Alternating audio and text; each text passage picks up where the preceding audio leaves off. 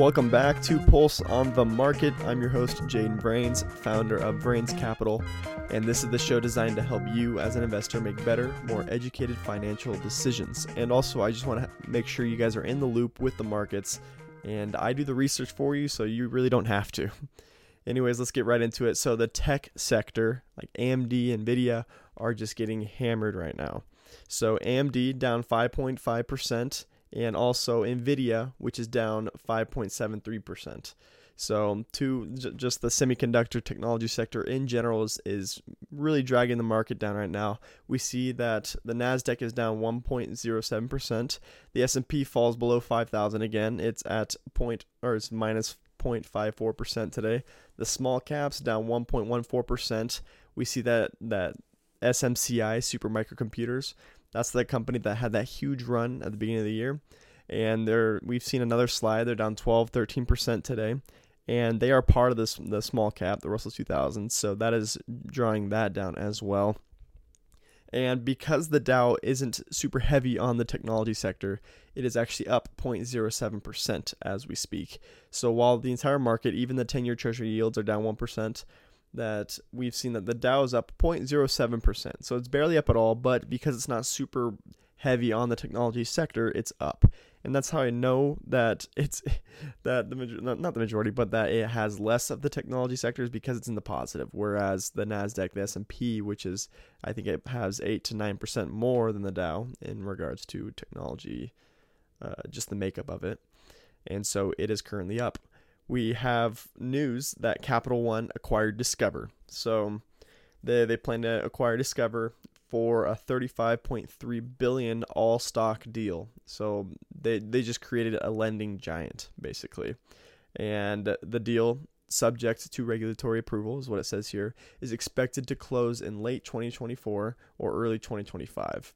And due to this news, Discover rose 13% in share price in pre-market and we saw that Visa and Mastercard are falling due to the news. So Mastercard is actually down 3% and let's check out what Visa is at as well. We can pull that up real quick. And Visa is down 1.2%. So they're taking a hit. The pay, the the payment processors are taking a hit from this big move by Capital One acquiring Discover. So they're creating a lending giant where payment processing is going down. We usually see this cause and effect relationship between a lot of sectors, a lot of markets. For example, due to high inflation, we see that uh, this actually affects Home Depot because high inflation, there's less home buyers. Less home buyers, that means people aren't buying the materials for the homes. And so Home Depot forecasts a weak 2024 results and their expected sales decline is around 1%, so their sales are expected to decline. And this is below projections, and this is due to this continued low demand in home remodeling and in just home building. So their inflation or just inflation is just is killing Home Depot and we see this cause and effect and there are areas in the market that benefit from inflation. We see that the inverse funds will will typically do well in a high inflation environment so it, it's good to mitigate the risk by having positions of just the inverses of what you're doing. So just to hedge your positions and to make sure you're safe in a heavily downturn market. I don't know if we're going to see that, but we do see once again that the market is out on a limb. Even the smallest bit of news just causes the entire market to fall. And but what what we've seen recently is that it seems to be that buy the dip, sell the high, and because every time this happens, usually the next day the market recovers and then it goes up 3 4%. And so I wouldn't be surprised if tomorrow morning in the pre market we see companies start to recover and we see that the indexes start to improve. And the market in general, we usually it has been bouncing back. I'm not saying that it's a it's a given that it's for sure going to happen, but we have been seeing that. So it might be a solid time to buy the dip. All right, we see that SMCI, just a little bit more news on them. They're down $100 a share once again, so it's down 12.5% to 700. At one point, they're over a 1000. So SMCI has taken a hit, and it's due to a lot of speculation, or at least people don't want to lose their gains that they have already. So once they see that the hype, they, they believe that the hype is at an end, and the stock begins to slide. And to protect their wins, their their capital gains, they don't want, or yeah, they don't want to hold on longer and potentially lose out on what they've already made. So we see an immediate sell off, and it's just like a landslide, especially with companies like SMCI that have grown so much since the start of the year. And because year to date, I believe even after these two awful days for SMCI, they're still up 150% year to date. It's not in comparison to their once, it, I believe it was around 300%. And over the last year, though, 637% increase. So it's still doing good year to date. And over the last year, over the last six months, three, three months, it's been doing phenomenal. It's just this last week that, that hasn't been too good for SMCI. All right. So Nvidia finally dethrones Tesla. So they overtook Tesla as Wall Street's most traded stock. So that was Tesla for a very long time now, but Nvidia has surpassed them along with their market cap that broke 1.8 trillion. So it surpassed Google, like I said in my last episode, yeah, which makes it the third most valuable US company. Now, this was news of last week essentially because today since the stock has dropped 38 points, mm, over 5%, the market cap is now 1.69 trillion. We we see this that it can move 110 billion dollars in just a singular day if it's a bad day or a good day we saw with Meta after a good, good earnings report, their market cap increased 200 over 200 billion, which is insane.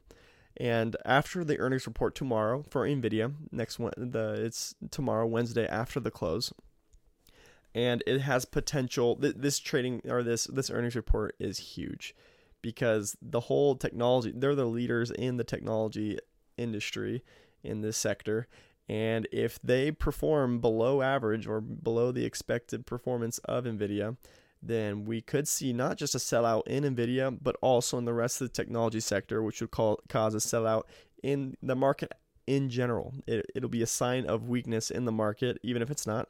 And but there will be a lot of speculation. So if Nvidia doesn't do well tomorrow, I can see it having negative consequences on the rest of the market.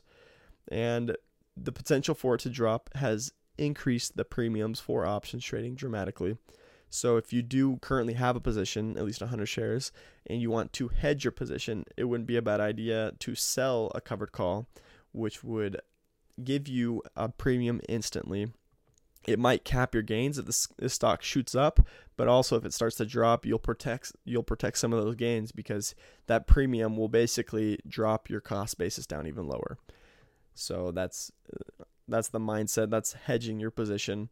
And so I might be looking to do that at the end of the close today. I'll probably wait for the stock to increase once again because you, typically Nvidia drops at the beginning of the day. At least what I've seen for the last couple weeks, it drops at the beginning of the day, at the beginning of the day, and then towards the end it starts creeping its way back up, and we see a steady incline towards the end of the day. And so I project that that will happen as well. It dropped to lows of 679. It's already at 689 so we are starting to see it steadily increase little by little. And uh, so I'm I'm gonna wait because the higher the stock goes, the the better premiums I'll get for that same strike price, basically that I was planning on selling it at. So we're gonna wait for a little bit. All right. So Neuralink, that's Elon Musk's company, and their first patient did the test. Props to them because that's a that's a risky to be the Neuralink's first patient because there's a lot that could go wrong. But Elon Musk said that their first patient can control a computer mouse through thought. I can't even begin to imagine what that looks like, like how you would even create that. Because that's insane. They can literally control their mouse, their computer mouse, through just thinking. All they have to do is think and it performs the action. So that is that is advanced technology. There's a lot of people that are speculating that this could be bad. A lot of Christians I've seen also are saying that it could be the mark of the devil, which I heavily doubt, especially being a Christian. I doubt that it's the mark of the devil.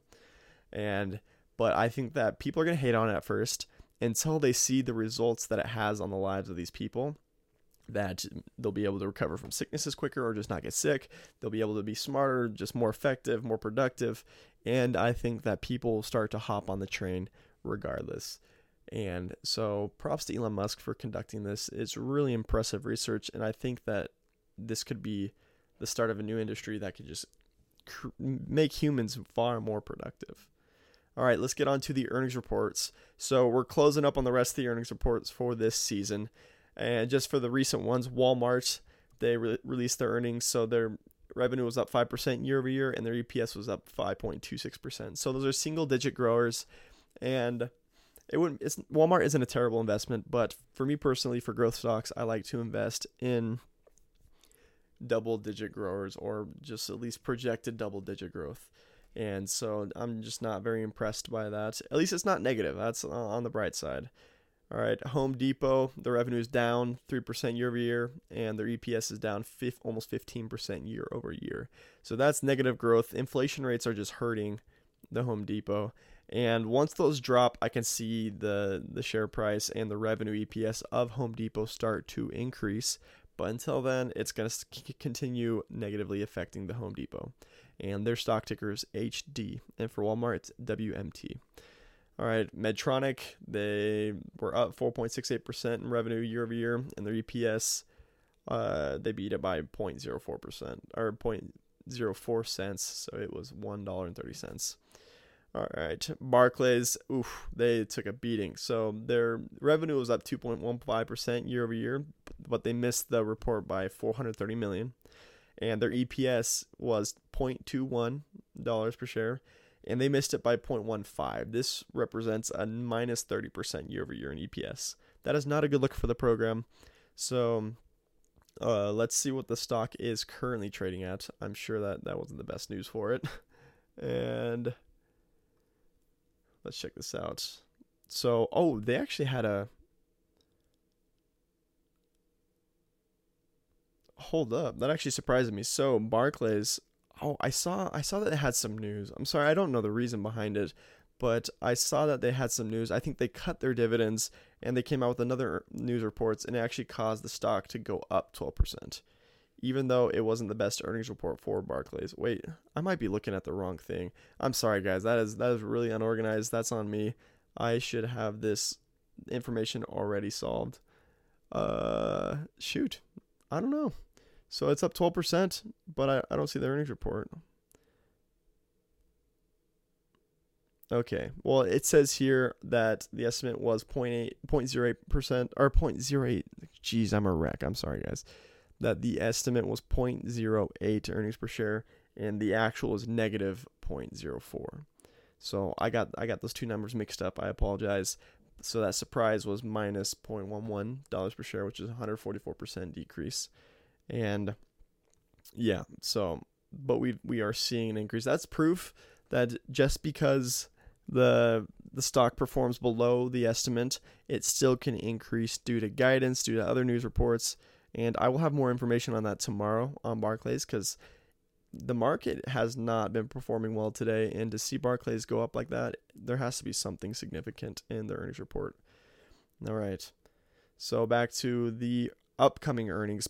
Palo Alto Networks will report will, will report today after close, and their estimates are 1.97 billion in revenue, which is 19% year over year, and 1.3 dollars per share earnings per share, which is 23.81% year over year. I like Palo Alto Networks. We are seeing increases year after year in their earnings and in the revenue, and it's a solid growth stock, and I'm a fan. Nvidia reports tomorrow, obviously. They are estimated to report 20.24 billion in revenue, which is 234% year over year, and 4.53 dollars per share in earnings, and that's up 414% year over year, which is insane. That's that's a crazy growth rate. And this is why Nvidia is dominating because their growth, their earnings per share, their revenue is increasing dramatically. And so I wouldn't be surprised to see that continue.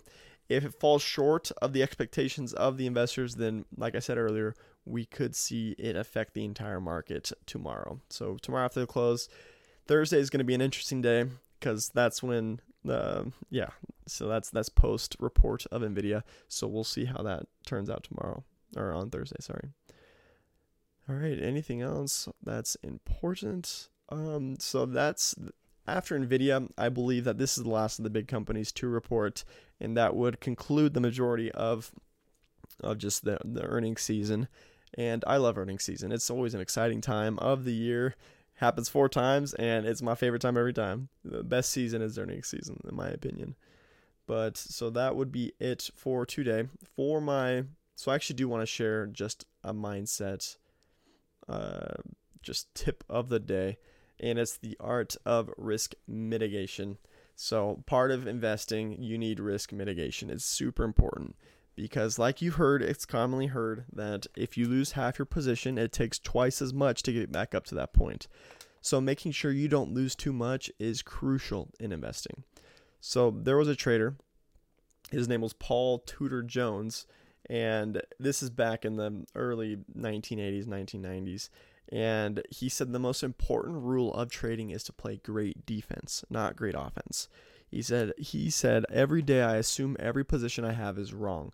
I know where my stop risk points are going to be. I do that so I can define my maximum possible drawdown. Hopefully, I spend the rest of the day enjoying positions that are going in my direction. If they're going against me, then I have a game plan for getting out. He's always thinking on the defensive. It's a great tactic in chess as well. They're awfully similar, where great chess players are thinking of what the other player can do, what could possibly happen, and using that, they can plan for their offense, but based off of a defensive mindset. It's very common in chess and in chess players. And so that's the same thing with trading. We have we can't just think of all the theoretical gains that we could possibly have or just go for home runs and moonshots. No, we got to defend our positions. We got to mitigate risk and the the result of that is minimal losses and maximum gains. We can we can maximize our positions if we're doing that. Once again, don't cut wins and extend your losses. Cut those losses and extend your wins. That's a great mentality to have in trading. Guys, thank you for tuning in. I apologize for the uh just for the confusion and for me not being exactly ready for some of the stuff in the show today, but we will improve, we will get better and I appreciate you guys. If you reach out to me on marketpulse.io, I will I will respond as quick as possible. And feel free to do it. Ask me any question, and you can even give me a stock ticker that I can look up or that I can research and dive into, and I'll give you a report in the next show. And here is my little, as usual, my my ghetto disclaimer. This podcast is for informational purposes only and does not constitute financial investment or legal advice. The content provided is based on the host's personal opinions and experiences. Listeners are advised to conduct their own research and seek the advice of qualified pro- professionals before making any investment decisions. The host and guests do not guarantee the accuracy or completeness of the information shared, and they are not responsible for any actions taken based on the content of this podcast. Investing involves risk, it's all risky, and past performance is not indicative of future results. The host and guests are not responsible for any losses or damages that may occur as a result of, result of investments made after listening to this podcast. Once again, guys, love you. Thank you for listening to the podcast, and I will catch you tomorrow.